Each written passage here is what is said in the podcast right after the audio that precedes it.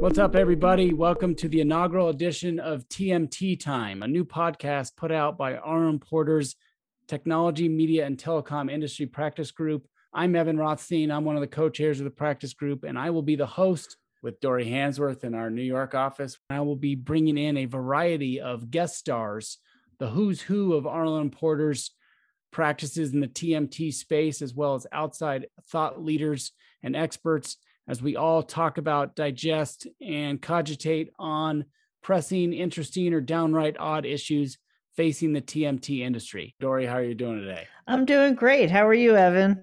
Doing awesome. You ready to talk about some trademark cases? I sure am.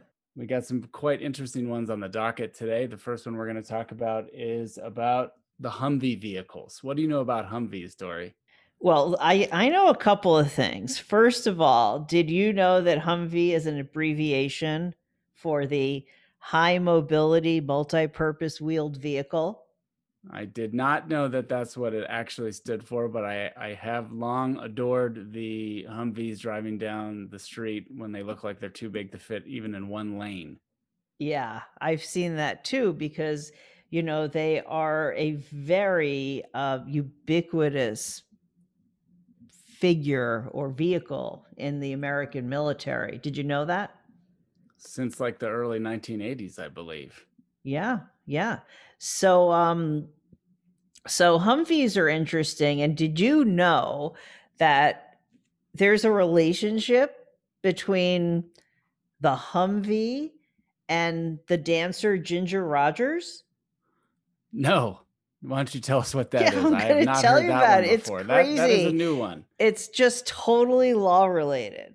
So talking back, let's go back to the 80s because that was, you know, that was kind of a weird, fun decade with lots of shoulder pads and sneakers and things. So there's this movie.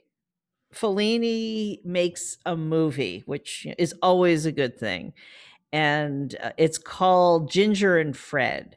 And it's about these two traveling musicians or dancers who uh, go around Italy kind of impersonating Fred Astaire and Ginger Rogers. Ginger Rogers is not pleased about this. So she sues the uh, the maker of the movie named Grimaldi and she says you, you know you can't use my name in the title of your movie i didn't consent to it this is totally illegal et cetera et cetera and um, this turns out to be one of the most famous trademark law free speech cases, if not the most, um, in American jurisprudence.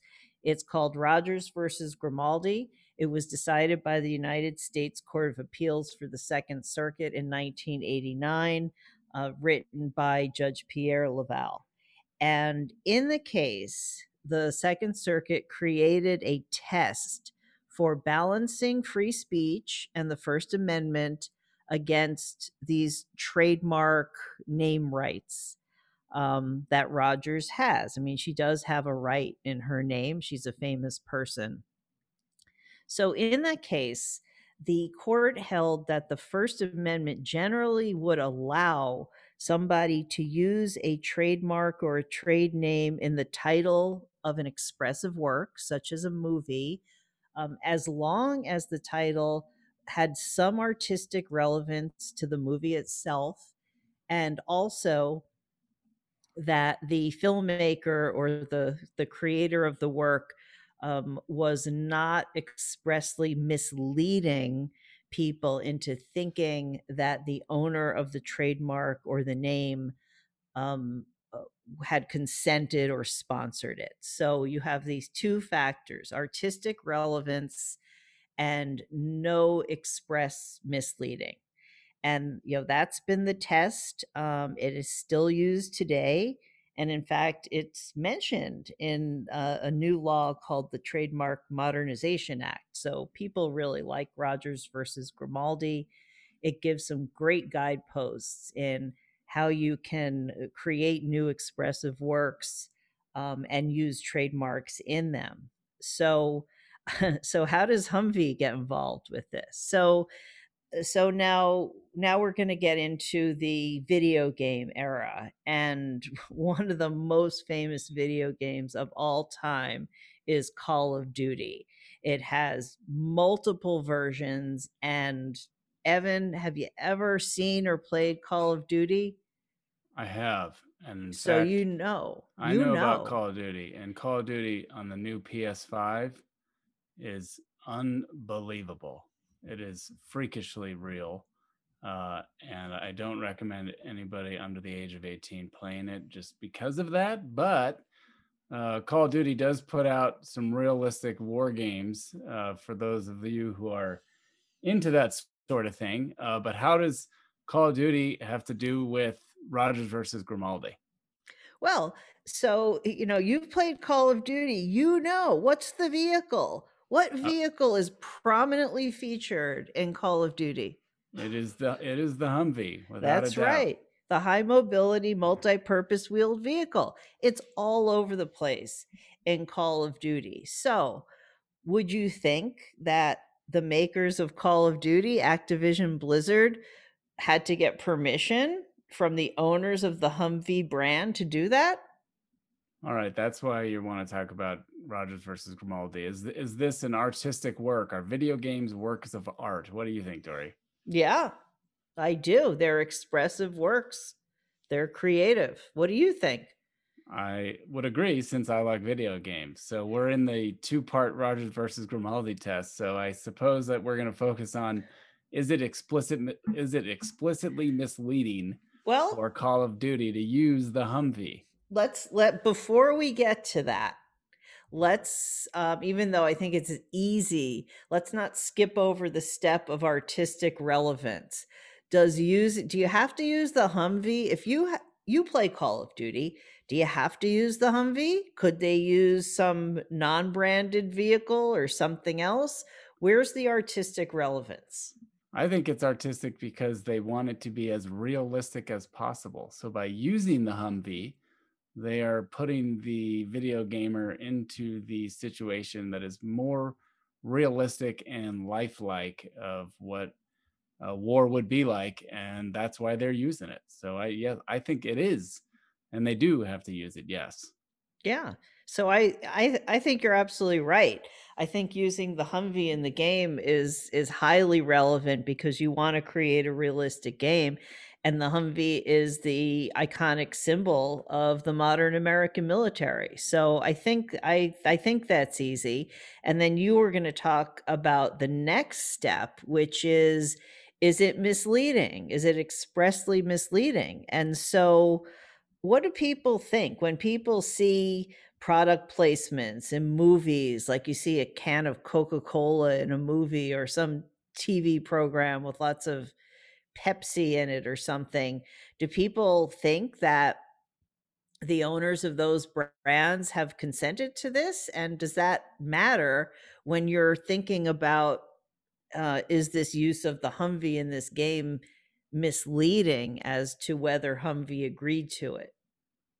So I think anybody that watches television shows on Netflix or streaming, whatever their particular interests are, now almost expects to see product placement in these productions because how else are they making money at this point in time? So when I see someone drinking a, a nice ice cold bottle uh, that's sweating of Coca Cola, I'm thinking, yeah, Coca Cola paid to get that in there.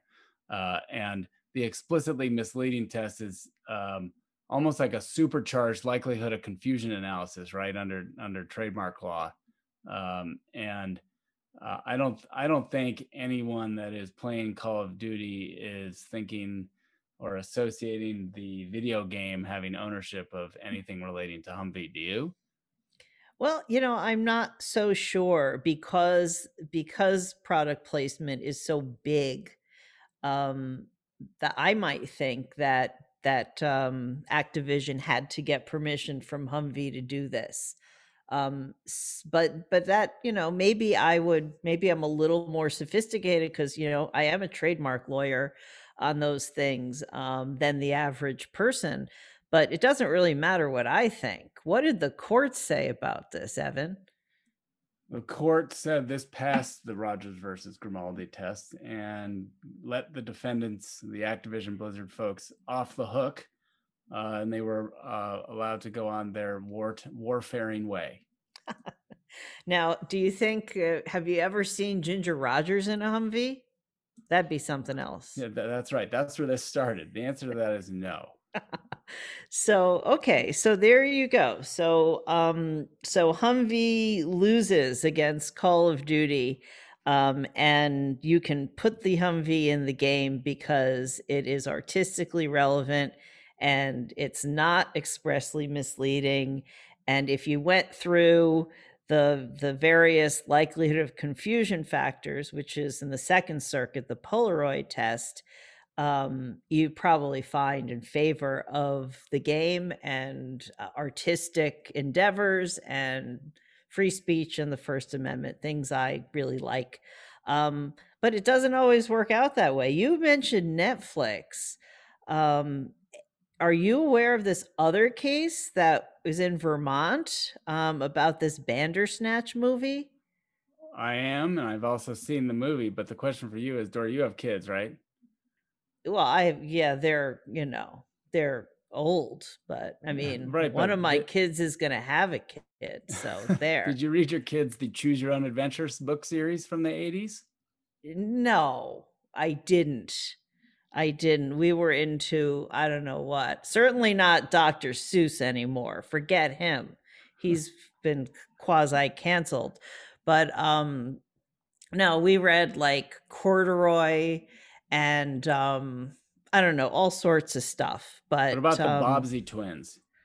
No. You read the Bobbsey twins? I've been reading my daughter the Bobbsey twins lately, and I actually went and got I got Bobbsey twins books off eBay, and I got some Choose Your Own Adventure books off eBay, in part because I heard about this case in Vermont, uh, which is why I asked if you read your your kids the Choose Your Own no, Adventure books. No, I don't think I I don't think I've done any of that. Maybe that's a failing, but we were more we were more into like playing music, but you know, they do know how to read, both my children. So I'm happy about that.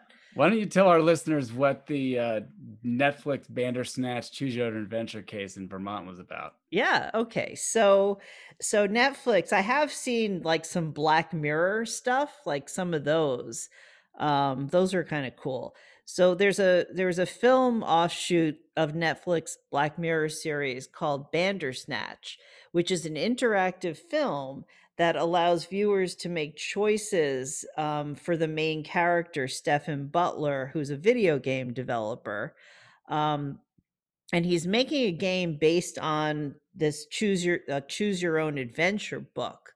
So what um, what Netflix didn't do is uh, apparently is approach the owner there's a registered trademark of choose your own adventure um, the owner is called chooseco llc um, netflix didn't ask chooseco can we make a make bandersnatch based on choose your own adventure? Um, and also in bandersnatch um, someone's reading a book and and says i'm reading a choose your own adventure book. So chooseco said you can't do that you can't have choose your own adventure books in your movie without our permission so they sued. So what do you think happened evan? Well i, I know what happened and that comment you just mentioned is i think the reason why this case existed which is to say if someone in the show says something it's a choose your own adventure book which is an owned mm. mark that you said of chooseco that's that raised the hackles of the chooseco company um, and netflix when they moved to dismiss this complaint they lost and the court said no i think there's a, a factual issue here under the rogers versus grimaldi test which we just talked about under the second prong whether the usage of choose your own adventure was explicitly misleading. And I think there's an argument to be made that that statement that you just mentioned make puts this in the realm of possibility that this is explicitly misleading, and that's the reason why uh, Co. survived the early motions practice, and the case was going to go forward to discovery, but then something else happened, Dori. What happened? so so yeah, so Netflix moved to dismiss the case. Netflix lost, and you're absolutely right. The judge said, I can't tell right now whether this was expressly misleading or not. So I'm going to let this case go to discovery and presumably maybe even let a jury decide this issue. So instead, what happened is that the parties settled the case. And as part of the settlement, they asked the judge to vacate the opinion. And the judge did. So this whole opinion is, uh, I guess they both chose their, a different adventure for this case because this opinion, I don't know, kind of doesn't really exist anymore. I'm not sure if that means you could rely on this opinion in in another case in a brief you were writing. Um, but that's what happened. Yeah, for us law nerds, uh, it's quite interesting because when you pull this case up on Westlaw, there's a giant red flag on it because it's been vacated. So you're right. I don't know if we were have a case like this, whether we could cite this for any precedential value. Uh, but it is it's interesting to see uh, that Netflix just wanted to get out. Um, I wonder what happened behind the scenes. I guess we won't know since neither of us represented these parties. Um, but you know, the Rogers versus Grimaldi test is at the forefront of trademark law and how it you know balances against First Amendment rights right now. I don't know if you saw that SCOTUS denied cert in the so-called bad spaniels case which i found quite interesting given that as you mentioned the congress put a rogers versus grimaldi statement in the trademark modernization act. But weeks later scotus decides not to hear the ninth circuit case on bad spaniels which i think potentially expanded rogers versus grimaldi to consumer goods which has never been done before and so i think there's going to be a lot more discussion we're going to hear a lot more about Rogers versus Grimaldi and how it applies to that, you know, fine line between uh, trademark and First Amendment. But I guess we will see. Dori, I don't know if you have any thoughts on that as we're running out of high time here on our TMT time podcast. no, I think we should save that for later. I mean, this is a fascinating discussion. So, um, again, thanks. It's been really good to talk to you, Evan. Um, and thanks for joining us. We'll talk to you soon. Take care, everybody.